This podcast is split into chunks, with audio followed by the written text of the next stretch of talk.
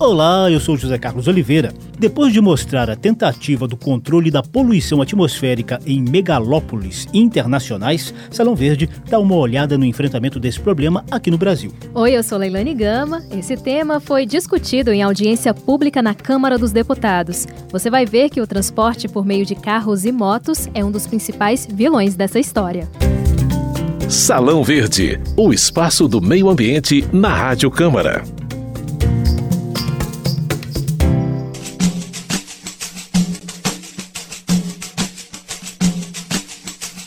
Em tempos de aquecimento global, vários países aproveitaram a COP21, a Convenção da ONU sobre Mudanças Climáticas, realizada em Paris em 2015, para fazer um acordo internacional de redução das emissões de gases que produzem o chamado efeito estufa. É o tal Acordo de Paris que os Estados Unidos de Donald Trump pretendem abandonar. Apesar de críticas do governo Bolsonaro, o Brasil permanece signatário desses compromissos fundamentais para a qualidade de vida no planeta. Nosso país costuma ser muito cobrado quanto ao controle das queimadas que aumentam o desmatamento e as emissões de gases, sobretudo na Amazônia. E não é para menos. Em 2019, houve extensas áreas de queimadas entre agosto e setembro. Para piorar, dados oficiais do INPE, o Instituto Nacional de Pesquisas Espaciais, apontam aumento de quase 43% de desmatamento na Amazônia Legal entre agosto de 2018 e julho deste ano. Isso corresponde a cerca de 10 mil quilômetros quadrados de floresta devastada, Zeca. E olha, Leilani, também são preocupantes os números do Brasil quanto a outra vertente das emissões de gases do efeito estufa, a poluição do ar principalmente nas grandes cidades como São Paulo, Rio de Janeiro e Belo Horizonte. Recentemente, Salão Verde mostrou o drama que duas megalópolis mundiais, a Cidade do México e Nova Delhi, capital da Índia, passaram em 2019 devido à combinação de crescimento desordenado com fatores climáticos desfavoráveis que deixaram quase irrespirável o ar dessas regiões por alguns meses. Vocês acham que a situação do Brasil é muito diferente? Professor da Universidade de São Paulo e presidente do Instituto Energia e Meio Ambiente, André Luiz Ferreira traz dados contundentes para ligar o sinal de alerta em 12 regiões metropolitanas brasileiras. A gente tem uma plataforma de qualidade do ar com toda a rede de monitoramento da qualidade do ar existente no país, está na nossa plataforma de todas as cidades que têm monitoramento. Eu posso assegurar que São Paulo não é a cidade mais poluída do país, como parece. Nós estamos vendo vendo estações mostrando dados bastante elevados no Rio de Janeiro, em Belo Horizonte, enfim. Mas eu peguei um dado de São Paulo, isso aqui é material particular. Em cada bairro de São Paulo, da região metropolitana, uma barra dessa, dá a concentração de um poluente chamado material particulado que entra no pulmão, não vou no, no, detalhe. A Organização Mundial da Saúde estabelece que para prevenir riscos à saúde pública, a concentração máxima na atmosfera é 20 microgramas por metro cúbico de ar. Então, nenhuma das estações medidas em São Paulo atende isso. Aliás, algumas delas dão o dobro de concentração. Tem algumas cidades do país que mostram três vezes o que recomenda a Organização Mundial da Saúde. E o mesmo acontece com o poluente ozônio, né? No caso do ozônio, também não atende às recomendações da OMS, tampouco atende à própria legislação brasileira, que é mais permissiva. Esse alerta do Instituto de Energia e Meio Ambiente foi feito durante audiência pública na Comissão de Legislação Participativa da Câmara dos Deputados. O ozônio e as partículas suspensas no ar, citados pelo professor André Ferreira, são extremamente danosos à saúde humana. E é bem fácil saber quando esses níveis estão muito elevados. Geralmente, há uma cortina de fumaça pairando no ar permanentemente. O ar fica quase irrespirável. A cidade paulista de Cubatão já foi símbolo dessa poluição atmosférica nos anos 1980. Na época, a produção industrial desordenada era a principal responsável pelo ar pesado dessa região da Baixada Santista. Filtros industriais e novas tecnologias de produção reduziram um pouco desse drama. O professor da USP, André Ferreira, que também é engenheiro mecânico, não tem dúvidas em apontar os meios de transporte, caminhões, carros, motos e ônibus a diesel, como os atuais vilões da poluição atmosférica nas cidades brasileiras. No país, os dados oficiais de consumo de energia são publicados desde 1970, portanto há quase 50 anos. E pela primeira vez, em 2017, que é o único dado, está saindo agora o de 18, o transporte se igualou à indústria no consumo de energia. E a hora que a gente olha energia fóssil, ou seja, energia de origem fóssil e que, portanto, contribui com gás de efeito estufa, aí o transporte demanda 54% de todo o consumo de energia fóssil do país. Aqui nós estamos considerando indústria, produção de petróleo, tudo está aqui. A matriz energética inteira. Então, o transporte ele está no coração da discussão quando se fala clima no Brasil, quando você tira o desmatamento, né? o transporte vem para o coração da discussão. E a hora que a gente olha gás de efeito estufa, essa série histórica desde 1990, metade das emissões de gás de efeito estufa no país da matriz energética vem do transporte em geral. Muito longe da indústria, que chega a 15%, 14% para gerar energia elétrica, enfim. A produção de petróleo e gás vai a 13%. O setor de transporte, sozinho, foi responsável por 48% das emissões de gás carbônico no Brasil ao longo de 2017. É praticamente a mesma quantidade de emissões somadas vindas da indústria, da geração de energia e da produção de petróleo. Mas há um dado muito relevante nessa história: não se pode condenar o transporte como um todo. A pesquisa do Instituto de Energia e Meio Ambiente mostra que automóveis e motocicletas particulares consomem 78% dos combustíveis fósseis. Já o transporte coletivo, representado pelos ônibus, consomem apenas 22%. E um outro dado importante: os carros são responsáveis por 73% das emissões atmosféricas do transporte rodoviário de passageiros na cidade de São Paulo, enquanto os ônibus respondem por 24% dessas emissões. É por isso que, geralmente, o pico da poluição do ar coincide com a hora do rush matinal e à tarde, quando há mais carros e longos congestionamentos nas ruas. Geológicas. Novidades e curiosidades sobre a dinâmica do planeta e da natureza. Geológicas.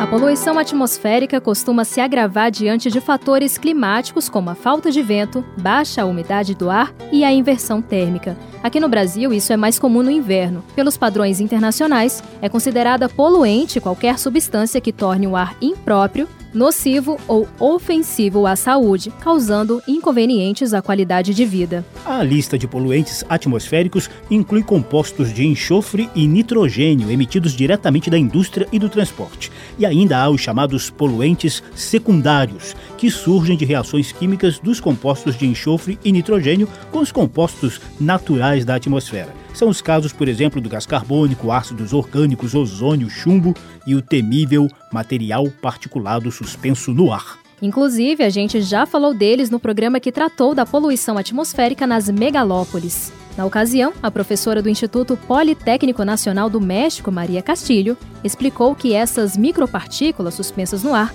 são resultado da queima de combustíveis fósseis e podem parar nos nossos pulmões.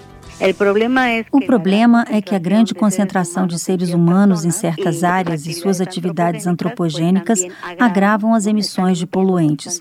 São fenômenos que fazem parte da natureza, mas que adquirem maior gravidade em lugares muito povoados. Essas partículas são minúsculas partes de matéria líquida ou sólida que ficam flutuando no ar. São pequenas e finas. Como elas flutuam no ar, nós inalamos essas partículas para os nossos pulmões. Outro problema sério sério desses contaminantes é que eles são uma mescla de muitas substâncias químicas. Dica da semana. E o que fazer em caso de elevada contaminação do ar? O próprio site da CETESB, a Companhia Ambiental do Estado de São Paulo, recomenda que, se a umidade estiver entre 20% e 12%, deve-se suspender todos os exercícios físicos e trabalhos ao ar livre entre 10 da manhã e 4 da tarde, além de se evitar aglomerações em lugares fechados. Ambientes internos mais sensíveis, como quartos de crianças e leitos de hospitais, por exemplo, devem se manter umidificados permanentemente. E não se esqueça de beber muita água e usar colírio ou soro fisiológico para os olhos. A justificativa para esses cuidados é bem óbvia, não é mesmo? Em condições normais de saúde, um homem adulto inala em média 10 litros de ar por minuto em repouso, 26 litros caminhando e 47 litros correndo. Uma mulher adulta absorve 8 litros de ar por minuto em repouso, 20 litros caminhando e 47 litros correndo. E as crianças inalam 8 litros de ar por minuto em repouso, 15 litros caminhando e 32 litros correndo. Para a saúde funcionar direitinho, esse ar tem que ser puro. A cientista Maria Castilho, que coordena pesquisas desse tipo na megalópole de 30 milhões de habitantes lá no México, alerta para os reflexos da contaminação do ar na saúde humana. Eles variam desde uma simples dor de cabeça, olhos lacrimejantes e estresse, até graves complicações cardiovasculares agudas e crônicas. Câncer pulmonar e danos ao sistema nervoso central também são possíveis consequências de uma exposição permanente à poluição atmosférica das grandes cidades. Megalópolis como a Cidade do México e Nova Delhi costumam acionar os chamados planos de contingência com ações emergenciais em caso de nível elevado de contaminação atmosférica. Salão Verde.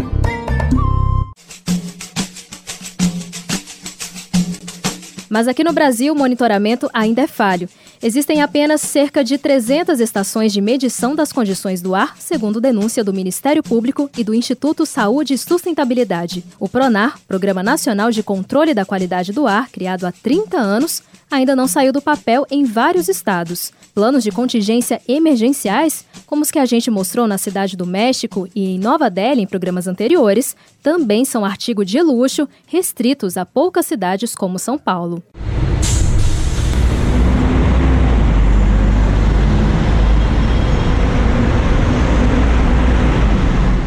A gente já falou no programa de hoje que o transporte de carros, caminhões e motos é o grande vilão das atuais emissões de poluentes nas grandes cidades brasileiras. Claro, em muitas dessas cidades ainda existem aqueles ônibus antigos jogando fumaça preta na cara de todos nós.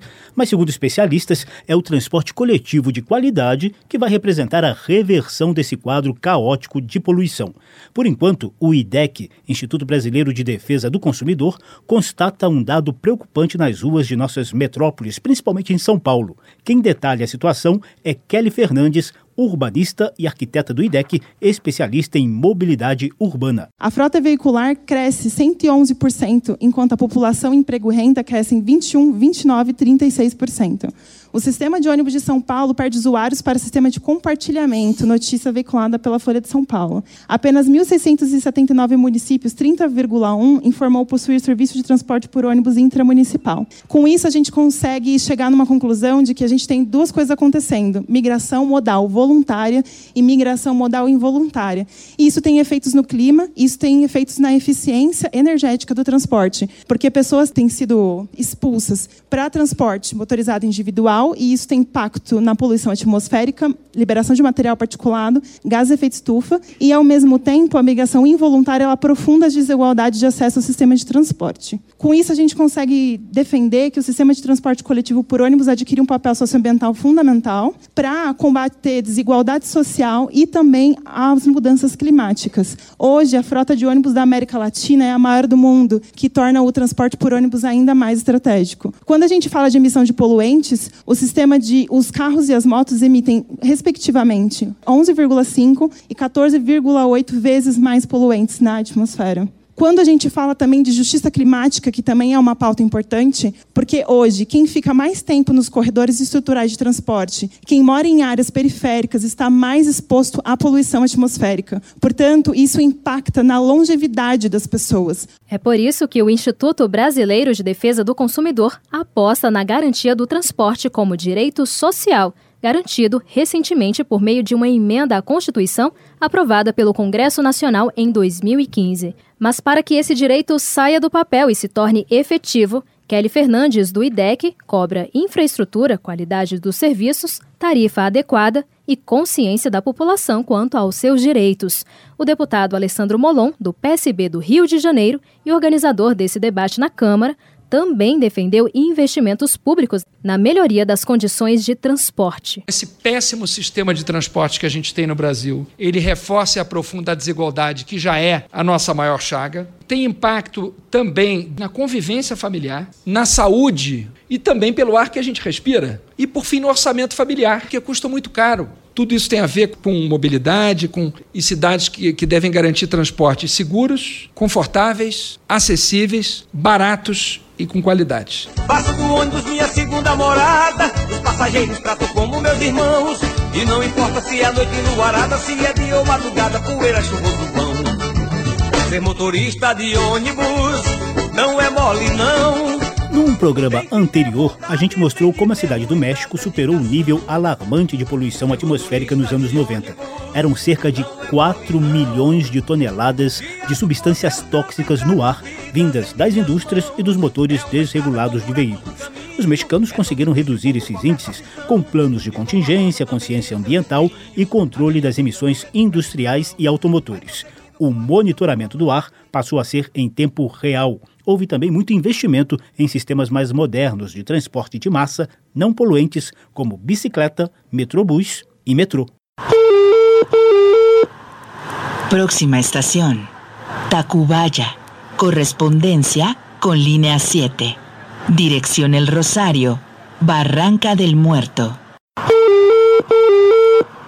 Próxima estação: Chapultepec. Anticipe seu descenso. A poluição do ar no Brasil foi o tema do programa de hoje. Salão Verde teve edição de José Carlos Oliveira, produção de Lucélia Cristina e trabalhos técnicos de José Pauletti. Apresentação de Leilane Gama e José Carlos Oliveira. Se você quiser ouvir de novo essa e edições anteriores, basta entrar nas páginas da Rádio Câmara na internet e nas redes sociais e procurar por Salão Verde. Também tem podcast do programa disponível no Spotify ou no seu agregador preferido. Tchau! Tchau! Salão Verde, o espaço do meio ambiente na Rádio Câmara.